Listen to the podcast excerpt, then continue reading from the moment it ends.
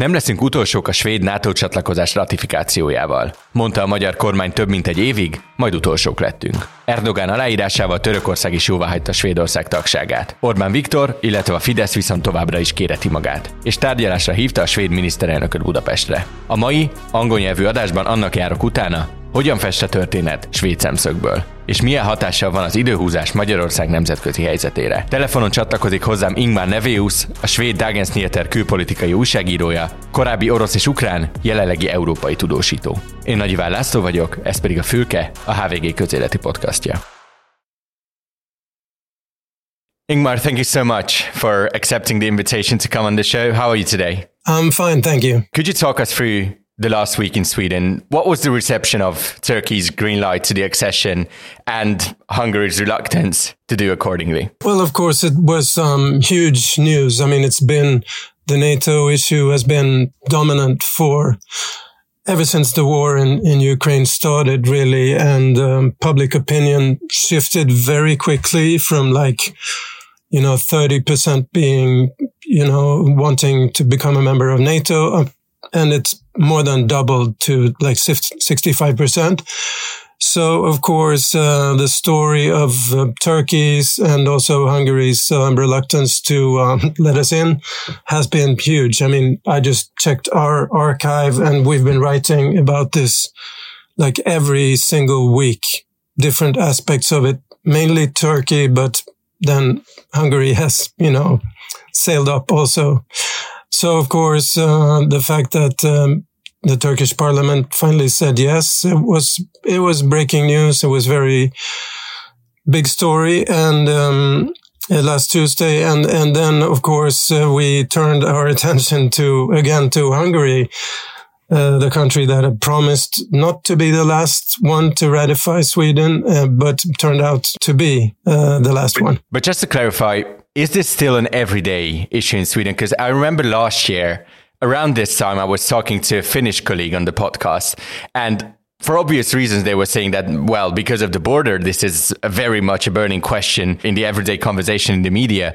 Is this the case as well in Sweden, or has it kind of gotten to an important, but not like a daily level important uh, thing to cover? Well, I think it's it's still almost a daily and certainly right now it's a daily issue. And, but this is maybe uh, thanks to, you know, the resistance we've encountered from these two countries.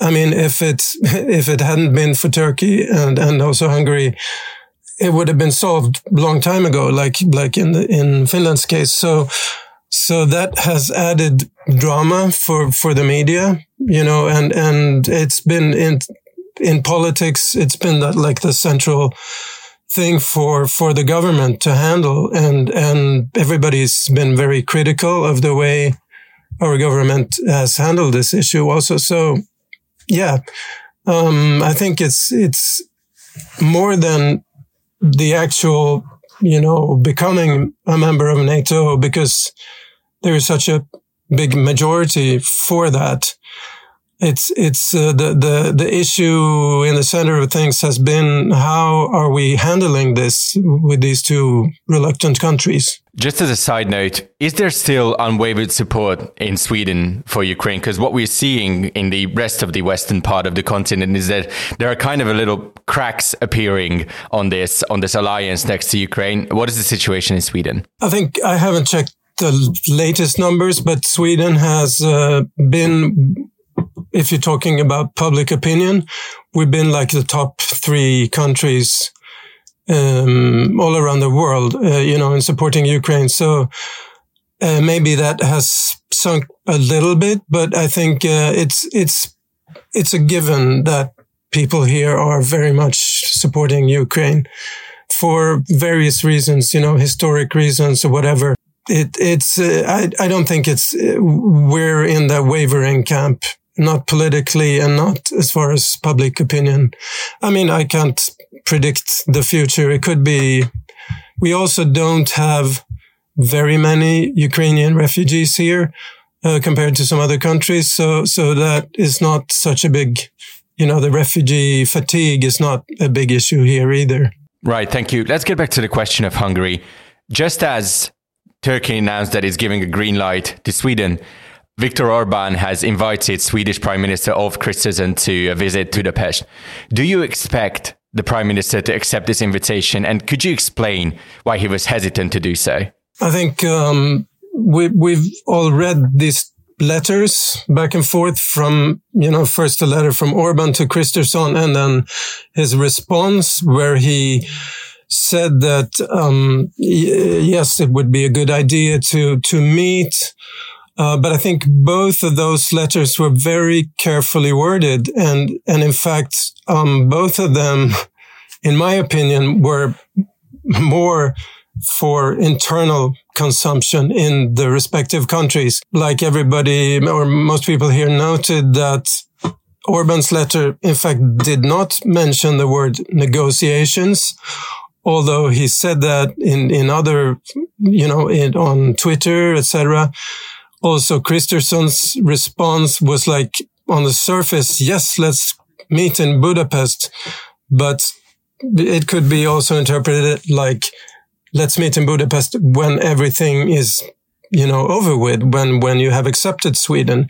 And he also added that um, well we will will have an you know an opportunity to meet which is uh, this week's um, summit EU summit in Brussels so in fact um, these uh, so-called negotiations from our point of view you know and also I think the government it, there is nothing really to negotiate about to give Hungary in, you know, in return for accepting Sweden. So just time wasting. Well, maybe. I mean, there's always this game going on and, and a lot of times it's, it's about looking strong for, you know, one's own people in the eyes of one's own people. So, uh, I mean, you you know more about Hungary, obviously, but but for Sweden, um, I think Ulf Kristersson was kind of burned. His experience with with Erdogan and Ankara, his visit to Ankara in August uh, 22 was a very bad experience. He was, um, you know, the general opinion here was that he was humiliated. But could you explain why? Why is the why is this sense? a lot of people, commentators and other politicians here thought that he would, there was a, a summit, a NATO summit in Madrid in the summer of 22 and where uh, there was some kind of agreement with uh, Sweden, Turkey, and also Finland. And that Kristersson should have, you know, that should have been enough. That he didn't have to come crawling to Ankara, begging Erdogan to, you know, accept us. And because the only thing that visit, uh, you know, the result was that Erdogan came up with even more demands on Sweden, which made the whole issue uh, more complicated. And I think for Kristersson to go today to Budapest would probably be just an Orban show, you know, for his own public. And he would in some ways, um, you know, try to humiliate Kristersson just, but just by arriving would be, um, a humiliation in some sense. Obviously, in the case of Turkey and Sweden, there were actually things to discuss, unlike in the case of Hungary and Sweden. Would you mind just briefly explaining what was the issue between the two countries, just for our listeners? Yes, um, you're absolutely right. Um, Turkey had very specific demands on Sweden related to um, terrorism. Um, they were stating that Sweden harbors PKK terrorist. PKK, both EU and the US consider terrorist organization, uh, Kurdish organization, but they also had a much wider definition of terrorism than than we do, also including the um, Syrian Kurdish organizations that Sweden had, you know, that that were allies to the U.S. in, in against ISIS and so forth. Also, the Gulenist uh, movement that staged the coup against Erdogan, which we don't consider terrorists. There, there are some sympathizers of all these organizations living in Sweden. And um, Turkey even had a list of people they wanted extradited. There was also the issue of um, um, exporting arms to Turkey, which Sweden hasn't done. And on this point, the, um, the government changed their mind in Madrid and said, okay, we will do it. Uh, although there are no like incoming orders from Turkey, but more the principle. And also we have even discussed changing our constitution when it comes to um, terrorism and, you know, extraditing people and so forth. So many people here, political parties and commentators think that we have paid way too much um, to Turkey. Has this affected the prime minister's position? Has his numbers dropped because of this? His numbers have certainly dropped very much. And this is one factor that, that, um, they are perceived as weak in the one crucial foreign issue that they have had to handle. Uh, but there are also other many other reasons. Uh, we have the far right Sweden Democrats that supports the government, but are not in the government, and they are, are the public are, thinks that they have too much power. In fact, but um, this is not really connected to the uh, NATO issue. So, with Erdogan out of the picture, how would you explain Hungary's decision to continue to stall on Sweden's accession? I think Viktor Orban has this um, window of opportunity. He has veto power in NATO as he also has in, in the EU. And obviously this veto power is his, uh, you know, claim to fame. As soon as he lets go of, uh, of it, you know, the issue right now with the 50 billion euro to Ukraine, the moment he lets go of, of that veto, then he's just, you know, he sinks into the background again and he has no, he loses this position that he has when he can at least seem to dictate politics outside of Hungary. So uh, the NATO issue is, is like that. He can, he can look really tough, um, in front of his own voters and, and also seem as, as a brave person who dares to criticize, uh, you know, not only the Swedes, but also Washington, Brussels, um, yeah, makes in his mind, maybe that makes him look strong. He has to savor this moment, um, you know, for a little while more. Right. But at the same time, the EU and NATO really must come up with a solution because because being blackmailed by a country of 10 million people is really not a position that you want to be in amidst a, a plethora of crises in the world. What do you believe is the more let's say rational strategy for these uh, organizations to deal with Orban. Do you think there's a point in appeasement which has been tried to be done for a long while now? Or is there actually basis for forceful action to take to kind of cut down the arms of the Orban octopus to, to make him less powerful and have less of a grip on decision making? Well, you know, I'm not, I'm not the uh, politician, but but certainly um, the opinion among top politicians, both in Sweden and Europe, um, I think, are is shifting towards the hardline approach, and you know, appeasement. You know, obviously, I think a lot of people think that appeasement hasn't worked. And I think you probably noticed the article in the Financial Times this weekend saying that in the European Council, there are voices that want to like sabotage Hungary's economy, which has already led the forint to plunge. So I think some people are of the opinion that Orban, you know, behind all the ideological um, noises, he's quite a transactional politician that, you know, and that money talks and other countries in the EU and possibly also NATO are thinking of ways to, you know, um, to threaten him uh, economically and get him in line. And also, I mean, the interview with the um, American ambassador in Budapest very, very hard uh, criticisms, which surprisingly hard, I would say, for a diplomat against his own host country also Antony Blinken, the uh, American foreign minister um, yesterday, I think, um, was very tough against um, uh, Hungary. So I think um, a lot of countries are trying to up the ante here and um, and be be tougher.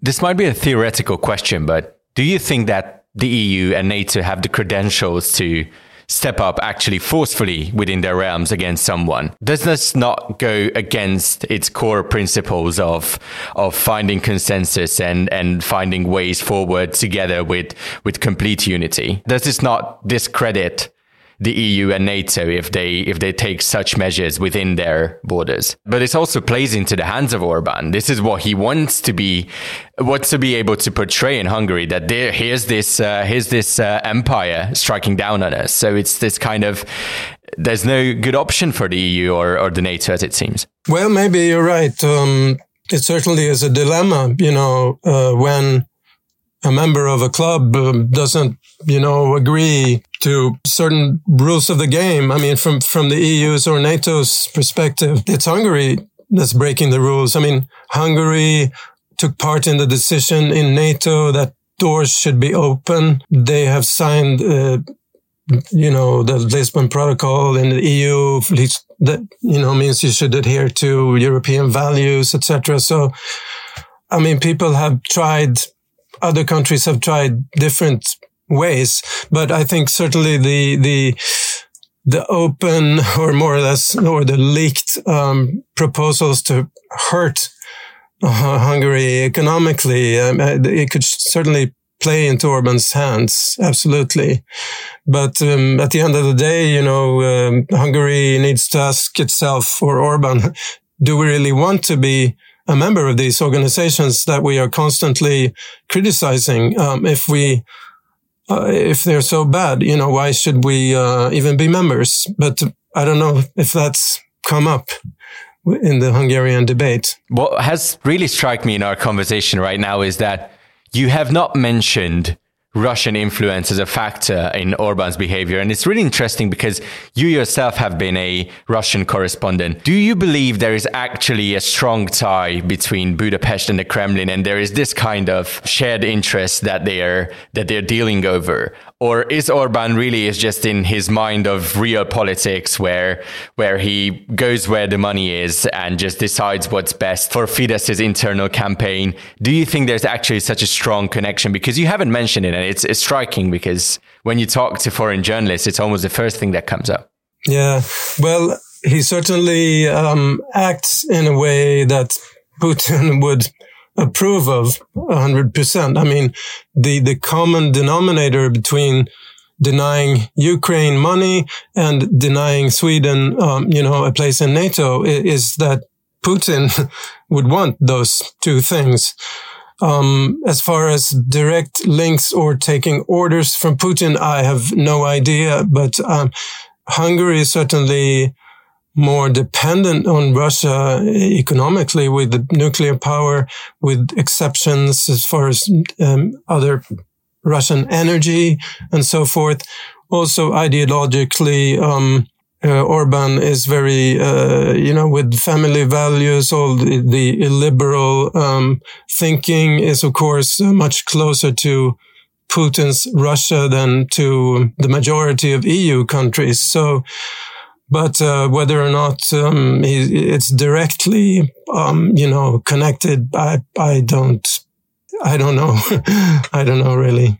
How would you define Hungary's weight and role in global politics? Is this only a question that we have to discuss because of Orban's actions, or in a normal circumstance, in a more democratic circumstance, would there be an actual important position for a country between the East and West? That's an interesting question. And I think you, as Hungarians, know more of, about this. But, you know, historically, and I talked to um, a Hungarian diplomat recently, he mentioned the fact that for, for Hungary, at being a small country, um, different ethnically or linguistically from all its neighbors, it's important to, you know, to, to be that kind of bridge. And it's important what happens in he said three capitals, which would be Berlin, Moscow, and Istanbul or Ankara. and that you have to constantly, uh, you know, um, juggle these three um, regional uh, big powers and kind of be friends with all of them. Uh, so, uh, in you know, if you think that way, maybe um, even a liberal or a new Hungarian government someday that is more in line with, with the Western thinking would still, you know, irritate its allies by, by being that east-west bridge. And maybe it's, it's natural and it's, it's a question of survival uh, for, for the nation. I don't know and and it has to be respected. But um, at this moment, to to uh, give Moscow's thinking a big role if, as a NATO and EU member, it's certainly um, something that most allies don't like at all. Right. So, how do you see the coming weeks or months playing out for the case of Sweden's accession to NATO? Do you believe that, as the head of NATO predicted, accession is going to go through by July? Yeah, I I certainly think so. I mean, it would be very remarkable if the Hungarian parliament didn't um, say yes in the last week of February. But um, I don't know if you have any other signals, but um, everybody knows that it's Orban's decision. But I mean, he himself uh, is saying, at least um, to Sweden, that, you know, he's for our membership. So, um, what could be, you know, the problems here? It, it, it, would be interesting to see this week, this Thursday, whether the two prime, prime ministers actually, you know, meet bilaterally um, during the summit in, in Brussels.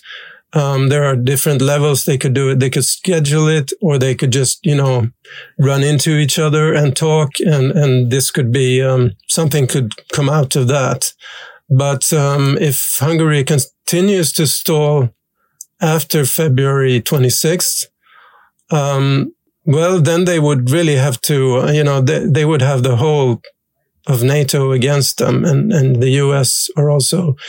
So also mentioned in the Swedish debate, at least, is that we do have um, some pressure points also in the in like the Gripen air, aircraft, uh, also the strategic airlift capability, uh, which is headquartered in, or they have all their airplanes in, in Hungary, as far as I know. And some people have suggested here that, you know, we should use this as leverage, uh, because Hungary, I think, have to renew their lease on the Gripen aircrafts. And, um, it's also the Gripen are also mentioned in in Kristersson's letter to Orban, and you could interpret that as a kind of a threat. So uh, we'll see. But as far as I know, you know, we we will become members within, you know, a, a pretty short time. Ingmar, thank you so much for coming on the show. Thank you. Hallgatóinknak pedig köszönöm a figyelmet. A fülke hamarosan folytatódik, de ami legalább ilyen fontos, hogy elindultak a HVG podcastok tavaszi évadjai. Hét különböző műsorra készültünk, vannak régi ismerősök és két teljesen új podcast is. Iratkozzanak fel a HVG podcastokra és kapcsolják be az értesítéseket, hogy egyetlen adásunkról sem maradjanak le. Én Nagy Iván László vagyok, viszont hallásra!